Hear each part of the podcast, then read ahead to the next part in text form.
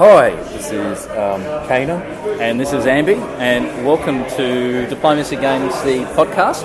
Uh, this is our second episode, so hopefully you've listened to the first one and felt that we did a wonderful job and decided to tune in again. Otherwise, We're learning as we go, guys. So yeah, very, very much so. um, we- we're doing this for the love of the game. Indeed. Anyway, so here's cheers. Cheers. Very nice. So uh, today's drinks of tipple, or what, what are you having exactly? I'm having a 10 pints stout, which is a really lovely drop. And what are you having, Andy? Let me just check the wine menu. Oh God, I can't remember. I think it's uh, Massolino Barbera di Alba. It's an Italian wine from Piedmont. How about that? Sounds pretty good. Um, because the one I wanted wasn't available, and they upgraded me for free. So who's going to say no to that? And so you folks know, if you're ever in Brisbane, we're actually drinking at the Gresham, which is a pretty funky little bar on um, Queen Street, actually. It's got a massive range of um, alcoholic liqueurs and some really funky lights. And some very awesome moustaches and beards. So um, So it's Funk Central. hipster central. Um, and hopefully this time around, because where we are, you won't hear too many uh, trains hooting in the background, motorcycles going down the street. If any of you haven't flicked, it's essentially an excuse for a bit of a pub crawl. It is. It's a very good Yeah. idea for a pub crawl. Actually, I was thinking the other day, um, we were planning to record this a week ago, and on that particular day, I wasn't feeling very well. I, I mentioned to, to Kana, look, I think we're going to have to push it back. And then later in the day, I started feeling a little bit better, and I thought, oh, I've already taken the day off work. Do I kind of get in touch with you and say, actually, move something more to your end of town? and actually like drive out there and just not drink as much alcohol. So go somewhere like you know that you can pop on like uh, at, off at Toowong and go to like the Regatta or the RE or something. We have to do the regatta at one stage. It's a yeah, good- we will. a We good- will. Good drink. Probably good, good summer one to go to out, there in the sun. And Yes. by the river. Having a good time. But hey, this actually isn't a drinking podcast. Uh, this is, is all around about the game diplomacy and playing game of diplomacy online.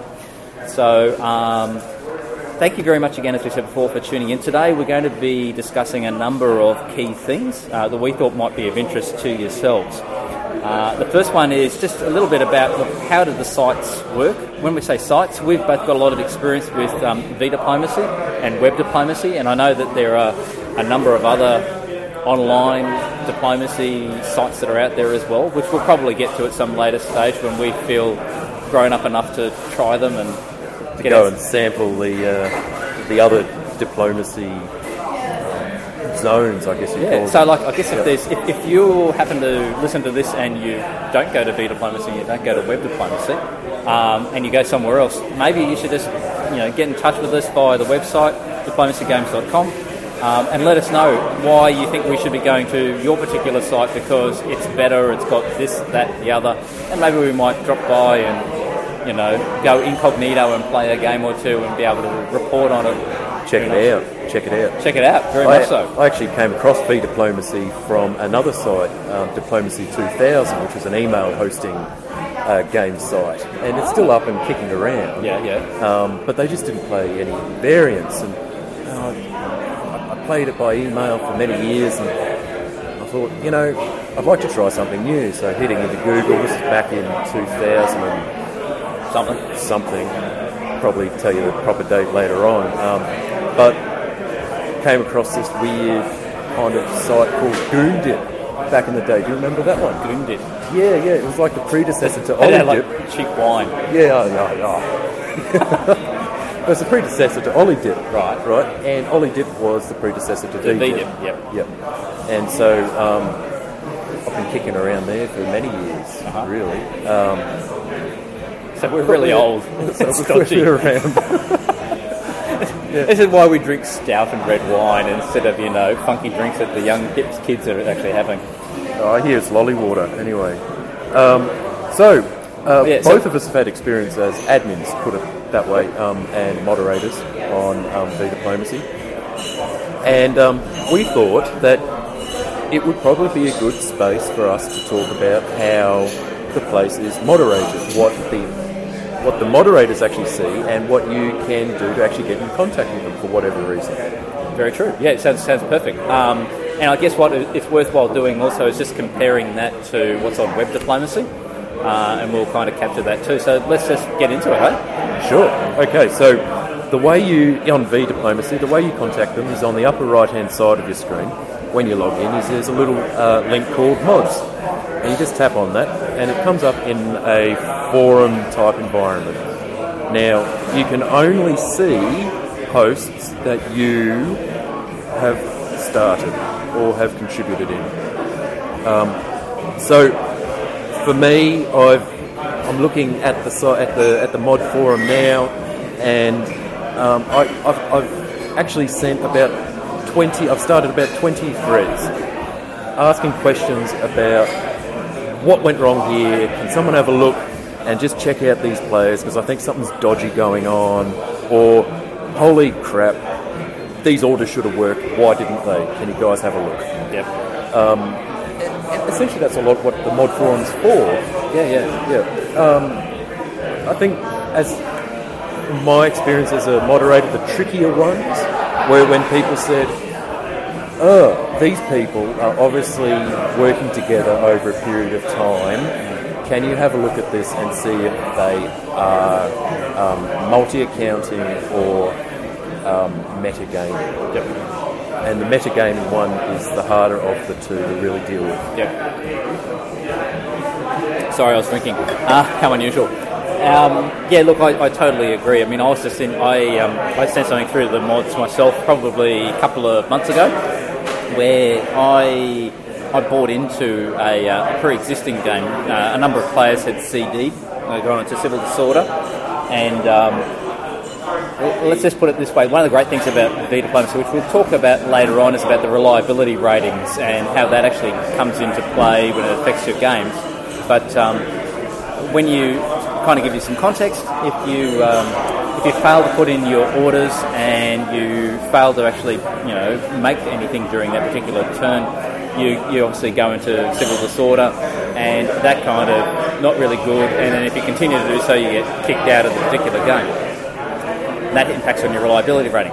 So I bought into a game where others had just gone into civil disorder because that kind of helps me with my reliability rating, I think. Uh, well, that's why I bought into it. So well, so you, buy, you take over a country that's gone into civil, civil disorder, yeah. and um, your own reliability rating gets a small little boost. Yeah. So if you ever find yourself you've missed a whole heap of turns, you can take over uh, countries that have also gone into civil disorder, and you boost your reliability rating, so you can join more games essentially. Yeah. So the thing I found that was uh, interesting is once I bought into this particular country, I noticed at the same time there's about three other countries you could buy into and this was a, a normal, uh, off the top of my head, I think it was a, a classic map, or if I've got the game here, idea here, I'll double check. Um, but anyway, long story short, I went into the game, and when I went through the actual, because you can see the messages that have been sent by your predecessor player, and see, you know, what conversations they've had with other players, so you can kind of try to build off existing relationships there. Actually, no, it wasn't a, a classic game, it was Europe 1939. Which is a cool variant. But it's, it's, let's not sidetrack. No, no, no. We'll, we'll, we'll, do that one another day, I'm sure.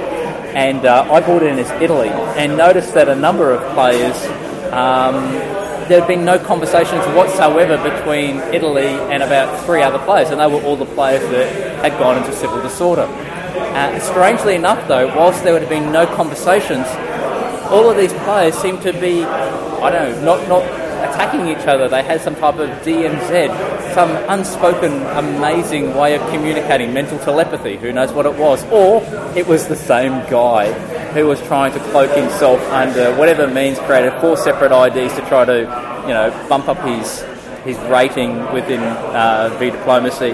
God knows why. So um, that, that's a pretty clear cut example of a guy who was thinking about multi accounting. He's obviously opened up several accounts and happened to realise that the burden on running all these accounts as if they were individual humans was just too much of his time, and he went into civil disorder in one shot. That was that. Yeah, set um, himself right.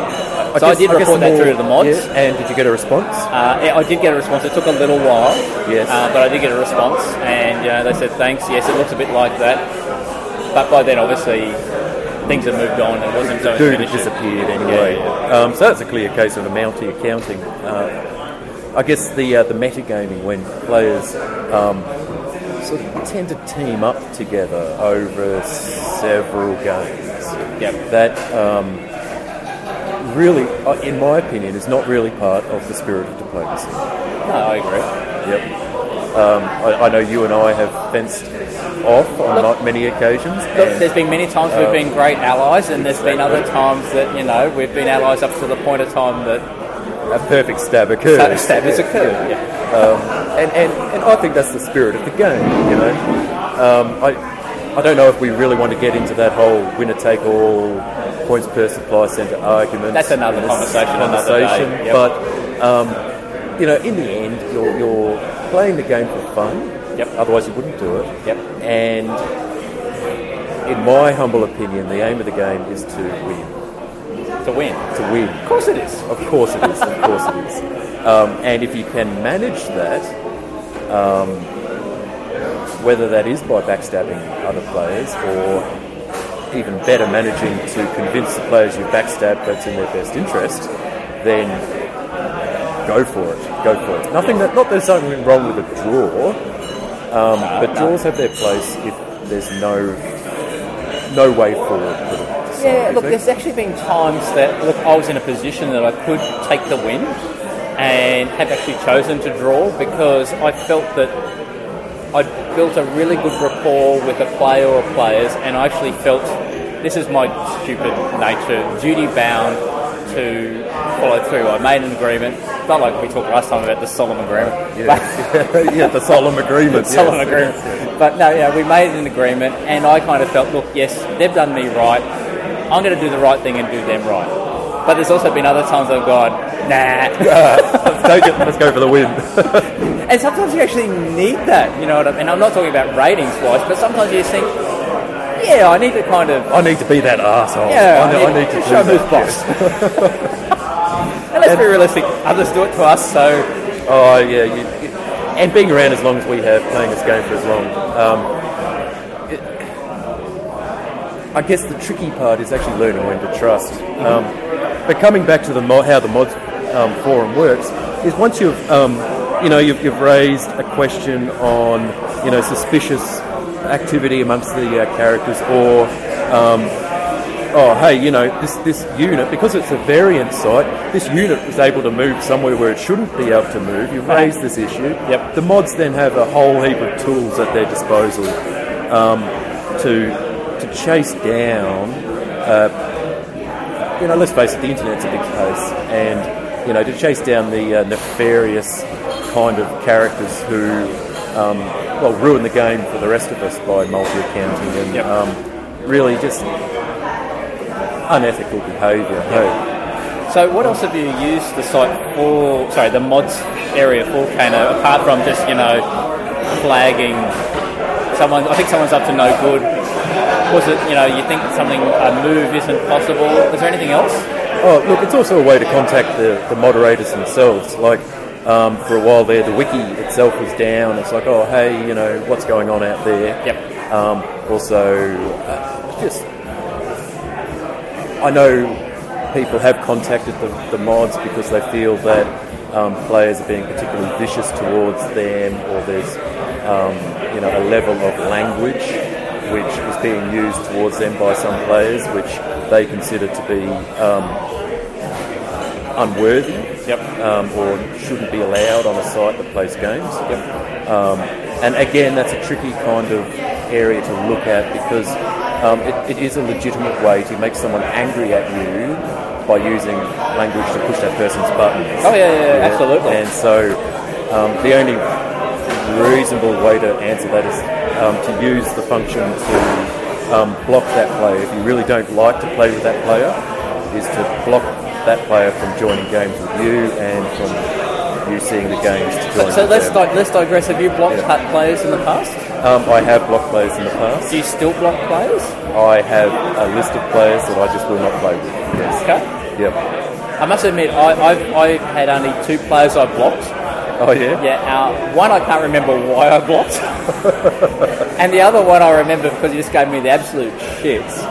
Um, but as time went by, I mellowed, and like Yeah. literally, probably only about two or three months ago, I unblocked that player, Oh yes. and I've yes. played a game with that player since. Oh yes.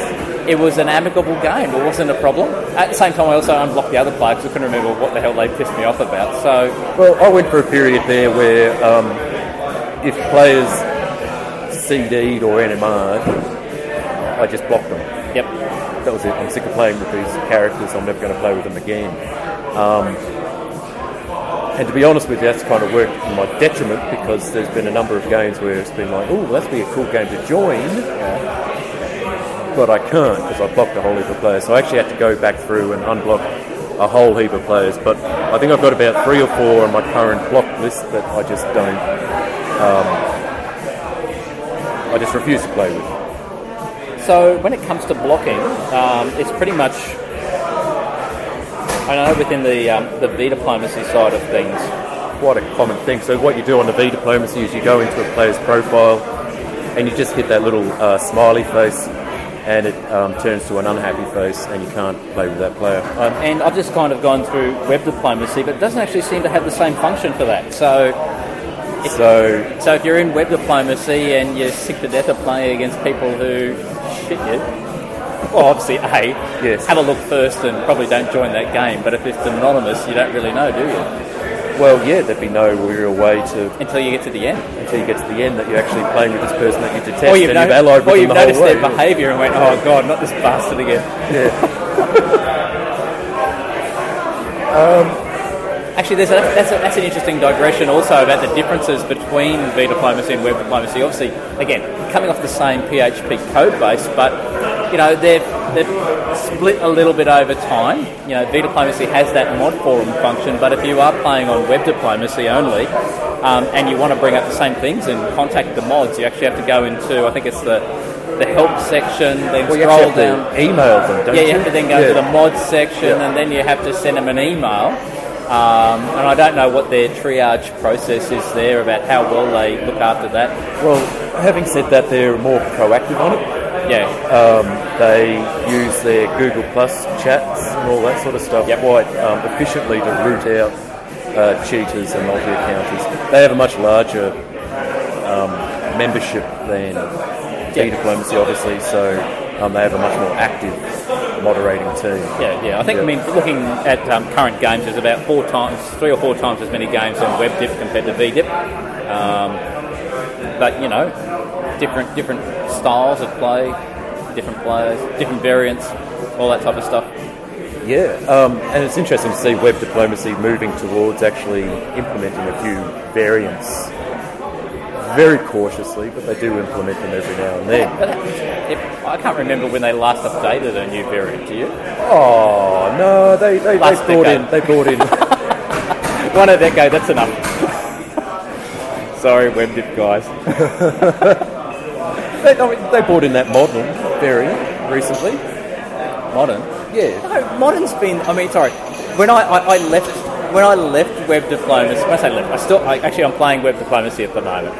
But um, when Ollie Dip started, that's I think when I went from web diplomacy to playing most of my games on V diplomacy, and there was modern diplomacy at the time. it's been around forever. And As I, I, said, one one new variant a decade. and, and I, I do notice that web diplomacy still hasn't updated the little unit icons for um, the Mediterranean. Ancient. Mediterranean. So no, you you're still have- you still still have floating tanks. around with tanks and warships. tanks in the year zero. which, which has been fixed for a long time over VDip. So, um, you know, heads up for actually putting, you know, hands up for doing those variants. But But, the, but look, the interesting thing is, and I looked at this the other day, within WebDip, if you actually look at all the different variants and how many games are going or have been played, it's overwhelmingly classic. It's like 80, 80 85%, maybe 90%, I can't remember what it is, of all the games that are played on WebDip is just straight classic. So, that's um, that's actually a perfect segue into talking about our variant of the podcast, yes, yes, Yep. cool. uh, which is Fog of War, because it's played on a classic map. Yep. Um, and what I'm sure many, many, many people out there are well aware of what the uh, rules surrounding um, Fog of War are, but for the sake of those few folks who um, have yet to hear about it or be aware don't know what we're or talking don't know about. what the flying you were talking about, um, how about you enlighten them, Andy? What's it about? Oh, okay, sure.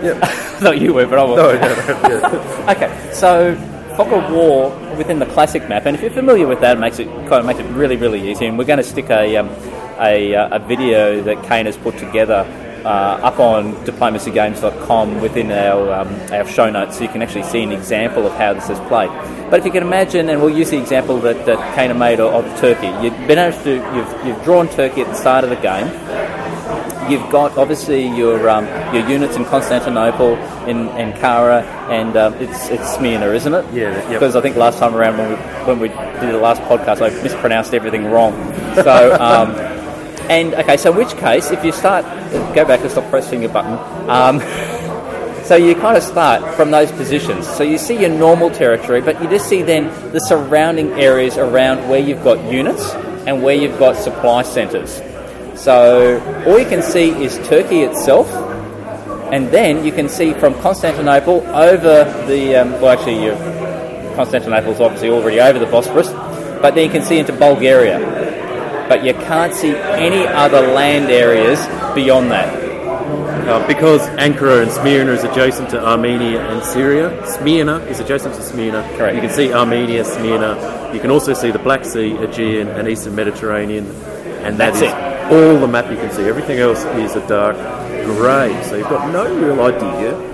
Well, to start off with, we know what units are where Yep. because it's classic, but you don't get to see them move. And this is the great. I mean, this is one thing I, I actually I really love playing Fog of War um, because it, it does. It actually plays very much into. Sorry, I'm going to give you a bit of a historical an, um, analogy here.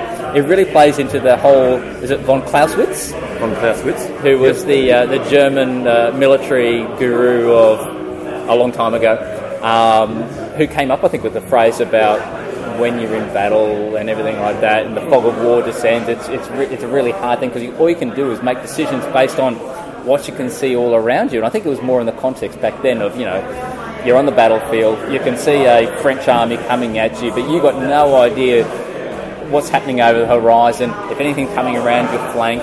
And this is a perfect way of kind of visually showing it so that when you, when you obviously you kick off, and we'll use the example that you've got here, Kana, you start off, you make your very first move. I and- won't pause, I'm afraid. It's a gift. But Oh, okay, because Yeah. you know we're, we're uncut. So you know, using the example where you, you make the very first move of you know Constantinople into Bulgaria, obviously when you open, um, and you know from there, once you're actually into autumn, you'll then see the adjoining land-based areas next to Bulgaria. So that would be Romania, Serbia, and Greece.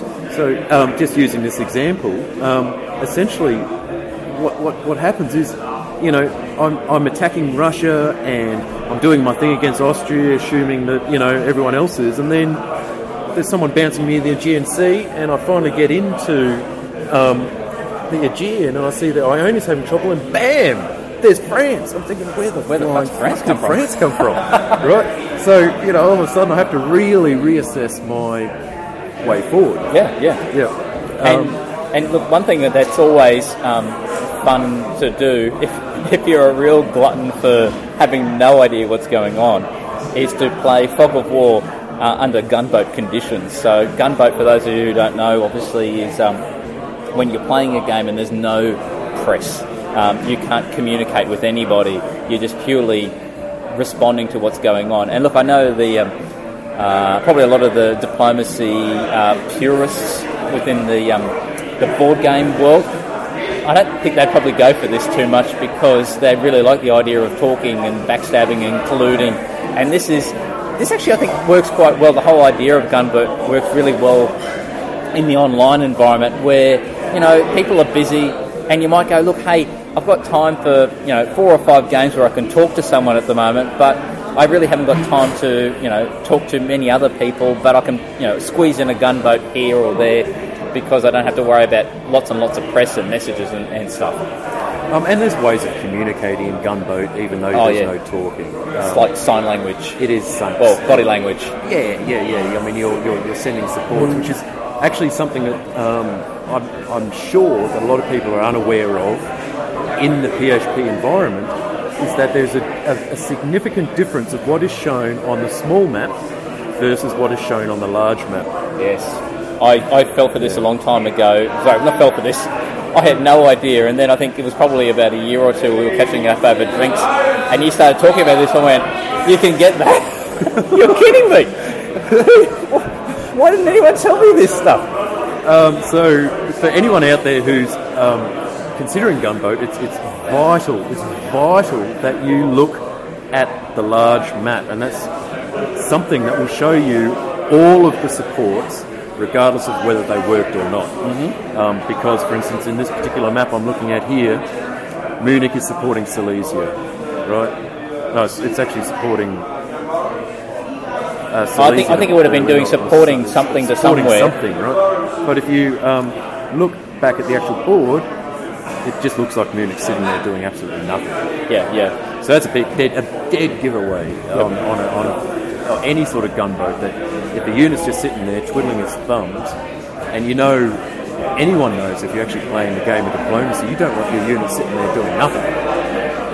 Yeah. No, no, no, no, no, no, no, no, course not. That's a big no-no. They're always doing something. Got to do something. Yeah. You know, whether or not they're just supporting someone, just Yep. as, as, as, a, as, a, as a matter of Up their sleeve. And you and they just happen to have a lone outlier, you know, that the English army in Sevastopol is just, um, you know, hanging out because he just randomly retreated there, or if you're actually dealing with a, a, major major. English threat, you just don't know. and he's just on the run. He's on- that's right. But you can see the diplomatic fun you could have with this, you know, with the with the fog of war stuff, and it is fun because, you know, you can really hoodwink your opponents. Oh yeah, yeah, yeah. yeah. I think I think some of. I mean, we talked about the playing gunboat with fog being a you know a more challenging environment. I think the real challenge The real is is when you're playing against someone and someone's telling you or giving the impression that they're stronger than not, or yeah, or the you know you're France and you've just got a, a friendly alliance with Italy, and Yeah. you know Italy's saying he's you know he's, he's struggling against Turkey and Austria. It's really going downhill, and you know you're France and you've just finally got a foothold in England, and then holy shit, there's a there's an Italian army in Denmark.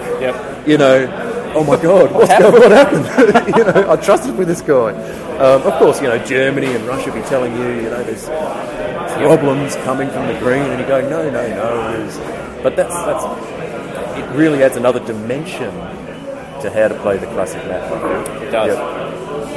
Very much so. Hey, I'm thirsty. Uh, yeah. Is it your shout? It is my shout. Can I get it? I might get a different one. Yep. Pause it. Do you want to pause it? Oh, we're going to be. We're Unless going you're to. going to talk to it. No, I think I think we'll do that. Can you get me? I might get the house one, the Gresham Shiraz. I've had that before. It's pretty good. Yeah, I think it's actually better than the one I just had, which is a Western Australian one, which is even better. All right. Okay. So we'll come back in a second. And we're back. and we're back. So we've got some uh, more alcohol, so all better. Full glass. Oh, yeah, that wasn't a very loud ching that time, was it? Uh, try it again. Oh, well. Well. Maybe because yours is so full. Yep. And I'm still on the stiff. How is it? Oh, it's actually very creamy. It's a very it's a solid. It's a very solid. You won't beer. need dinner now. Oh, I'll still have to eat dinner. Yeah, all you know, got, you know, there'll be less, less, uh, less room. It's pretty. Very Yeah. good, very good indeed. So, um, getting back to what we were talking about, Fog of War. I mean, you just said before you just played two games recently. Yes. Uh, Um, one where you were unsuccessful. Uh, yeah, one I was knocked out. Pretty. Knocked out? Um, oh, maybe about halfway through. I was playing Germany and um, made a series of disastrous um, forays against Russia for whatever reason because I felt I could get away with it. Germany, you should never invade Russia. Oh, but France was sending me, you know, happy messages, and so was Just until so was they kind of- England, and then until they stuck the knife in. exactly, and um, actually, uh, you know, quite um, quite nicely of me. I even um, moved uh, my army in Munich into Tyrolia to start off with to um, to counter any Italian aggression against my good old mate Austria. But um, yeah, that didn't turn out very good. But uh, yeah, yeah, yeah, yeah. So I ended up moving. Um, where are we? So that was just a disaster from the start, really. And was so to what extent was that a reflection of your just general bad gameplay versus the uh, working under fog of war conditions? Well, I, I, I think you'd probably just have to. I just have to hang my hat on absolutely awful gameplay on my part. Uh, yeah, here we are. I I knew it was a bad idea, but you know, Austria survived the game because of me, essentially. Do you think um, you and the other game you recently played, uh, which you which you drew in, was as Russia, and we were talking about that earlier earlier game that you kind of obviously put up and um, on the site as Turkey, which you won. Do you think Uh, no, I didn't. I didn't win it. No, no, no. I, You didn't I, win it? Well, You- you I- kind it of- depends if you see it as being part of a draw. Oh, a win. Okay. Um, okay, so you drew that, so you were in a strong position. right, yeah. I wonder if um, within fog of war games, if anything, it actually makes it harder for central powers because, or you know, or whether actually no, I would have thought it's easier because you can see more around you, can't you? Yeah, so we're talking about this one, Pompeii, and um, essentially what happened was I was I was kind of going well for a while, and um, I was sending these overtures and overtures and overtures to Germany. Come on, mate, let's work together. I'm definitely being attacked by um, by Turkey here. How come you you know just why aren't you opening up the bloody large map and seeing these support orders I'm trying to send to you? As, Yeah, because as he was like So- an idiot like me and didn't know you could do that. uh, yeah, I know. Um, I made a point of saying it, and so I think about halfway through it, it was um, I decided, no, bugger it. I'm going to go all out. I'm going to sacrifice all my southern front of Russia Yep. to Turkey, Yep. and um, just go all in against Germany because I just this guy's pissing me off to no ends. He's not looking. He's not listening. He's It's actually really annoying when Yeah. you're playing, um, even if it's not um, fog of war, if you're playing a gunboat game, and you, you're sending these subtle messages through your supports and everything like that, and they choose to ignore you. Yes. I mean, it's one thing where they choose to ignore you because, you know, they've got an ulterior plan versus they choose to ignore you because they're just stupid and can't work out. I think you're sending them a message. Yes, exactly. Um, and so, in the end, in the end, This is when you're playing Russia and you I survive with a draw with only, survived- what, three or four with three SCs? units in St. Petersburg, Norway, and Sweden. Oh, and Denmark. Yep.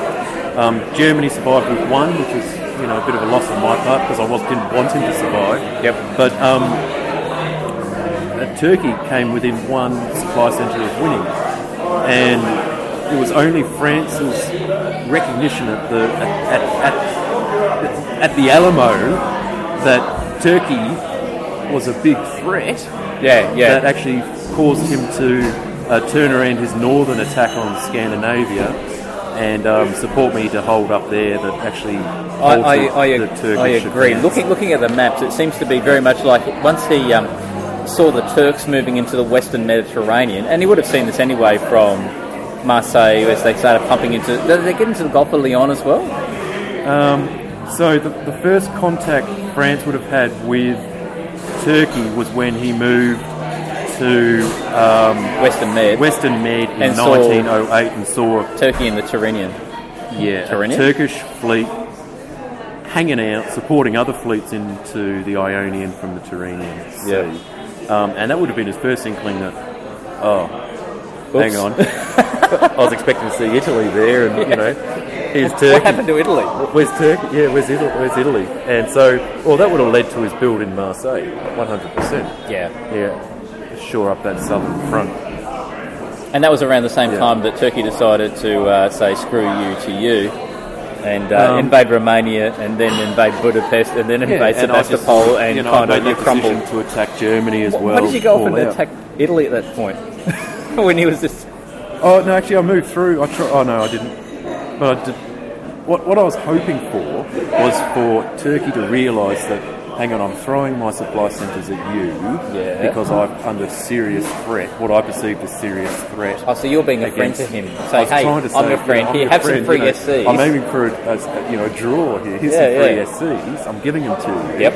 um, "Stop attacking me, please." Essentially, Huh? and, and did he did he take did he get the message? no, he just kept on attacking me.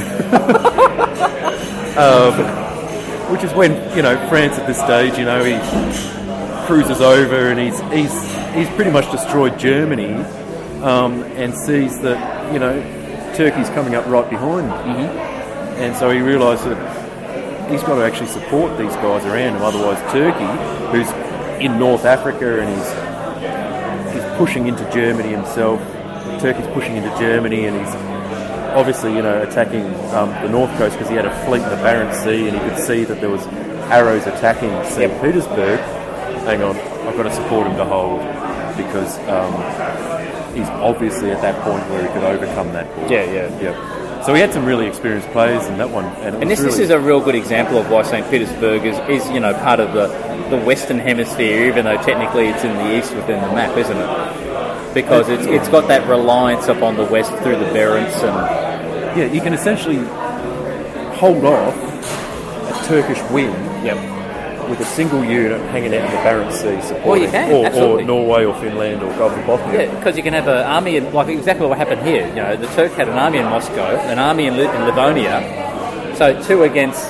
Once you've got that other guy there, one, uh, so I get two against two, you can't break through because you.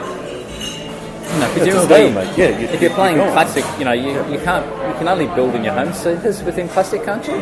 Classic rules. Yeah, that's right, Yeah, yeah. so you can never kind of, you know, get into Berlin and then build a fleet to pop into the Baltic. That's right. But I I think it, it, it also perfectly illustrates how close a, a fog of war game can, can get. Yeah, yeah. You know, it would not have actually gotten to that point of concern from France had it been a normal ball.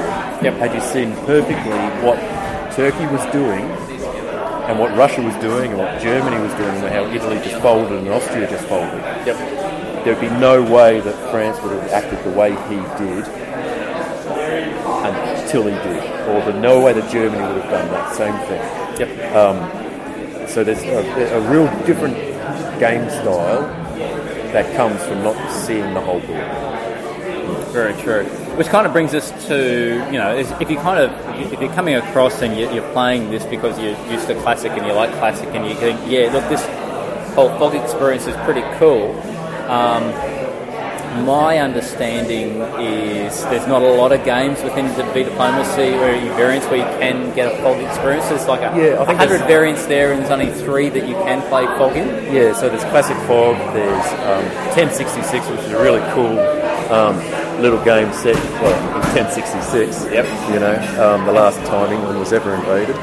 And well, successfully, yes. Successfully invaded. And um, And of course, and Rat Wars. Rat Wars, which is just a, a horrible, horrible variant that some people like every now and then. Um, I think we talked about Rat Wars last time? Oh, I don't know. Yeah, yeah. I think maybe Rat Wars will be one of those perennial things we bring up every episode. It's like, and we'll never get around to actually talking about it. No, I hope not.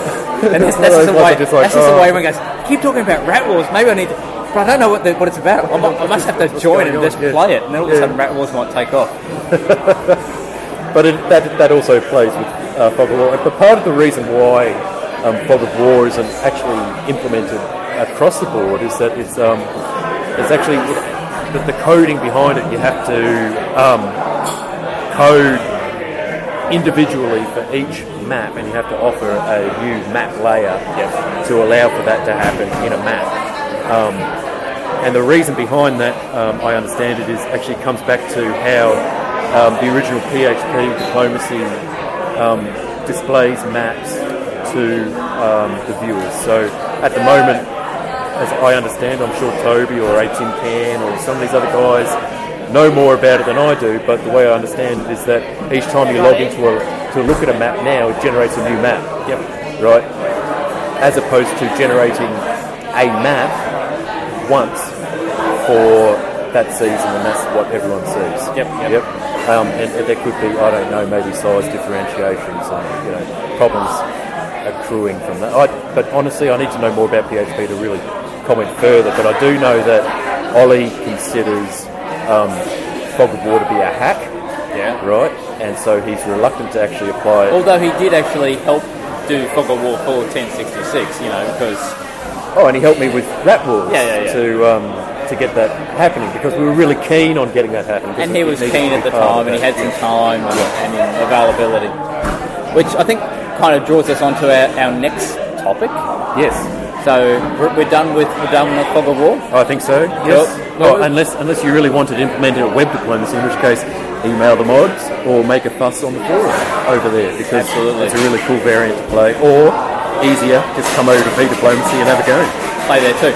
Um, look, we do also apologise for any background noise at the moment of you know making a cocktail at the bar. Um, actually, one thing I should probably say is Yeah. look if you, the listener, actually find there's this annoying having all the background noise of being in a bar and it's not really fun for you because you're not getting drunk at the same time. Have a beer. A, have a beer. Sp- Spoken like a diplomacy player. Yeah, I'll give you some options so I can still get what I want. and you'll feel better about yourself. um, but honestly, if, if you do think, you know, um, it, it, it's a real pain in the ass listening to lots of background noise, um, let us know. and we'll try and find somewhere a bit quiet. We'll find somewhere quiet that it has beer. the funny part is when we came in here, it was pretty quiet, wasn't it? Oh, that's right. Yes, it was. You could Um, only just you could just hear the music in the background, and now you can't hear anything except for the bar and everyone talking. Yes. But anyway, we digress. So we're talking about Ollie, Oh, yes. yes. and um, Ollie, as we said before, was the uh, the guy that originally created Ollie Dip, which became V Dip.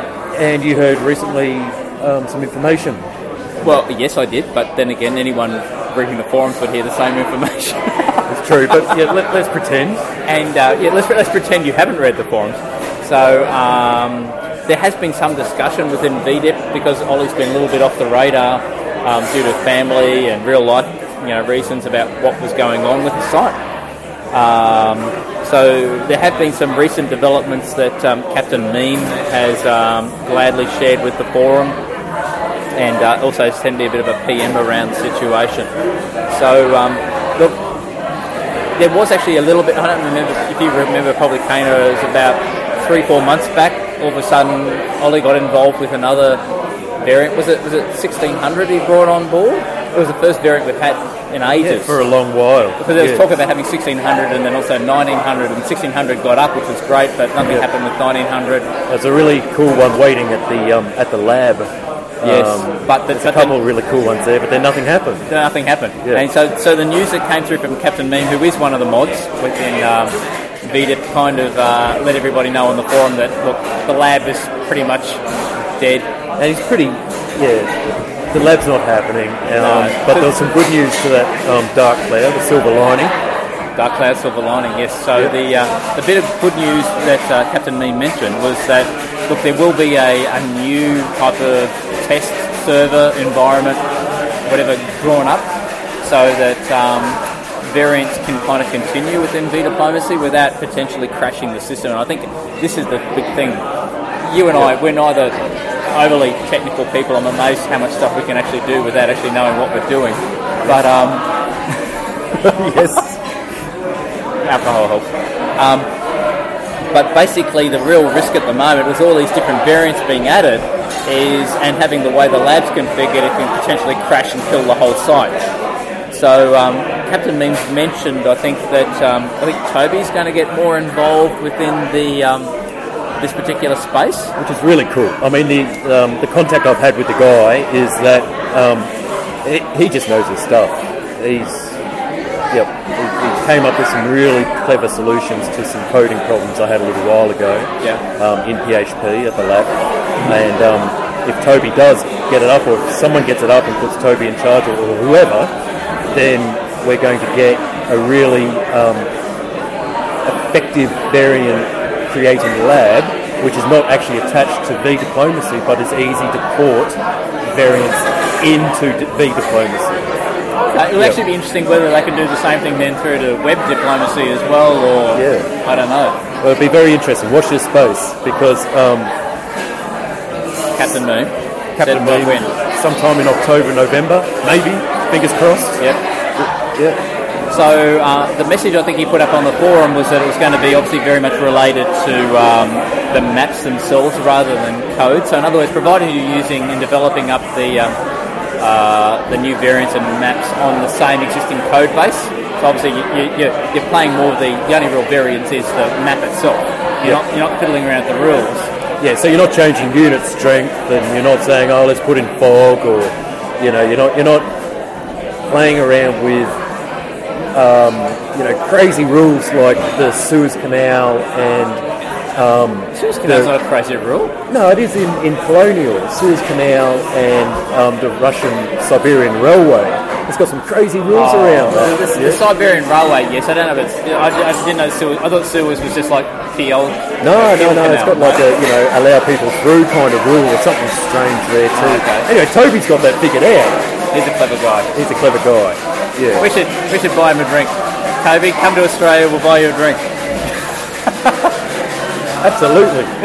Cheers. Stay at my house on the couch. No worries. So um, yeah, so that's that's that's in play. Uh, um, Captain Meme also did mention that look, let's get that right, and then after that, look, then maybe, maybe, maybe, maybe, maybe, depending on how things go, the prospect of actual then rule changes that could be incorporated into the variants as well. So yeah. Uh, but to be honest, I mean, there's not that very many variants we have that actually muck around with the rules too much. Are there? No, Let's no, no. Look, look. I mean, I don't know about you. I mean, you've, you've probably got a couple of variants floating around in your mind that you want to either port across because you've seen them elsewhere, or you want to make. You're probably more- you you. I don't know. You're more a port across guy, but you also have made stuff. I'm usually always just make it all up. you know, uh, yeah, there, there's a couple of ones where I'd like to have, um, you know, regions slowly disappear. You know, you can't actually enter into those. You know, like um, a flooding variant or a, Yep. you know, an ice age variant. Yep. But you know, obviously that'll involve rule issues in regards to what territories you can move into, and there's a whole heap of coding that goes along with it. I mean, one, of, one of the games I was involved in uh, within web diplomacy, which I thought was interesting, someone just started talking about the idea of, well, and I've, I've heard this raised before within VDIP, is the idea look, wouldn't it be good if we had like air support? You know, I could support you in from here to there. And I thought, you know, honestly, that wouldn't be that hard to do, provided you can kind of go in and do the right type. Actually, it's not a lot of code. It's just changing the parameters of the code because normally you can obviously support units that you're immediately adjacent to and you create a territory with, but you could do the same thing if it's two or three away. My, my, I'll just jump in here. My first variant that I ever created was a Mongolian variant. Yes, I know. and um, it was set around 1300s, and I wanted to have, you know, horse riders, and I wanted to have archers, and I wanted to have, you know, two different types of fleets, and, and it was pretty much, and I came up with this, this concept, and it was just, nuts. no, effing way are you doing more than the units, because that's a crazy, crazy, crazy way to muck up the code, and it actually comes back to the whole DTAC simulations Oh, of yeah. support. So it's actually quite a difficulty there, as I understand it. Um, yeah, I mean, I, can, I can see, I can see the. I mean, from, from for example, with, with doing pirates and making that, where we've got two different types of units having two different types of behaviours, and I know there was coding and shit involved. Throw in a hurricane. And you throw, yeah, but I don't know, maybe it can happen. The other one, which I think would just be so but easily to do, realistically, and, and some people might go, that's just a stupid idea, but I'm interested in it. It's just like classic, but with neutral armies. Yeah, oh, that's easy. Yeah, it's, it? it's easy, you know. Yeah. Because you know, um, I think last time around we were talking about hardcore history, and, and I mentioned that to you, and you, probably still haven't listened to it. No. No, yeah, yeah. good work. I will. I've been listening to about rabies and the plague and that recently. But, But I mean, my son and I were listening. We've been listening to uh, the series around World War One, and uh, interestingly enough, was the uh, the amount of effort that was that, that the Serbs put up in World War One against the Austrians. To the you know, Austria took forever to kind of actually conquer Serbia in real life. So I think having just like neutral armies provides an added benefit to an added interest into the game. actually, you know, I'm surprised that hasn't been done before. I'm surprised. Um, maybe maybe someone's actually done it and came up with the idea, but it's not on any of the websites. sort of website. I know they did the crowded variant where they clumped together supply centres to create new um, powers, but yeah. But even, go. even if you couldn't do, even with, with this new opportunity, if you couldn't do that type of coding, but you just, hey, make a new map and just use the existing coding, I mean, there's so many ideas I have floating around in my head around that. Even just basic things like I know we've got a, um, a Cold War map within VDip, Yes. which I play. I don't mind it, but I'd love to see like, and I, I think I mentioned to you this a while back when we didn't do the podcast around, you know, um, and I, know, I remember this very well. It's using say like the World War Four map, but like as a Yes. proper Cold War environment where you've got because this is where you started having the idea of well, you create little subglobes off that with you know Western Europe and you know Latin America and things. I suppose the issue with that is How big coding. can you make your map? Coding. Essentially, yeah. But if you kind of discount that and just use a normal World War Four map and just had like a, a massive map but with you know one-on-one players, that could be interesting. Good. Make a a player for each supply centre kind of thing. Well, yeah, you just have like the Soviets and the Americans. Oh, yeah. Plus a player for every supply centre that there isn't there. Let's see what it do. there we go. No. anyway, so what are we going to talk about next time? I think it's um, in regards to maybe getting some of those guys from that 2012 game, that epic 2012 game on Yep. board. Yep. We're going to try and get them on the line, on the blower, to have a chat to them. Yeah, so, so regular listeners, which is like anyone who's listened to now two podcasts, or just the one, you know, you can be regular if you want. Well, whatever. Catch up on your first last, last time around, we said we were going to have them on the, the next episode. Obviously, we didn't because you're now listening to us. Um, Just talking in a bar, but it's, it's been hard to kind of line everyone up. We kind of got to a point where we thought we had everybody, then someone pulled out. So I think next time around, if we can't get all the big guns, and if we can just get some of the big guns, that'll be enough. We'll just get something else. we'll, we'll try and get them on. Um, Something's better than nothing. Other than that, uh, we can't get them, what, what map are we going to talk about? We'll work something else out. World War Four. Let's talk about that World one. War That's a good Four. one. Okay. No? If we can't get them on, we'll do World War Four next, and if we do get them on, maybe we'll do that We'll next do that after next- that. Yeah, the one after that. Yeah. That sounds good. And we can talk about the differences then between World War Four and World War Four sea lanes. Oh yes, there's a whole episode there, isn't there? Absolutely. So I think that's about it. I know we're getting onto time. It's a little bit over an hour now, and Yeah, we're um, aiming for an hour, guys. And if we keep going, we're going to have to do something different about the shout, and that's not going to work very well. So we might kind of wind it up. Yep. So again, thank you very much for listening. Go to diplomacygames.com for the show notes. Send us a message there or PM us. Yep. And this has been Kana and Andy, and we're happy to just talk diplomacy with you guys. Hey, drop us a line. See you guys. Bye.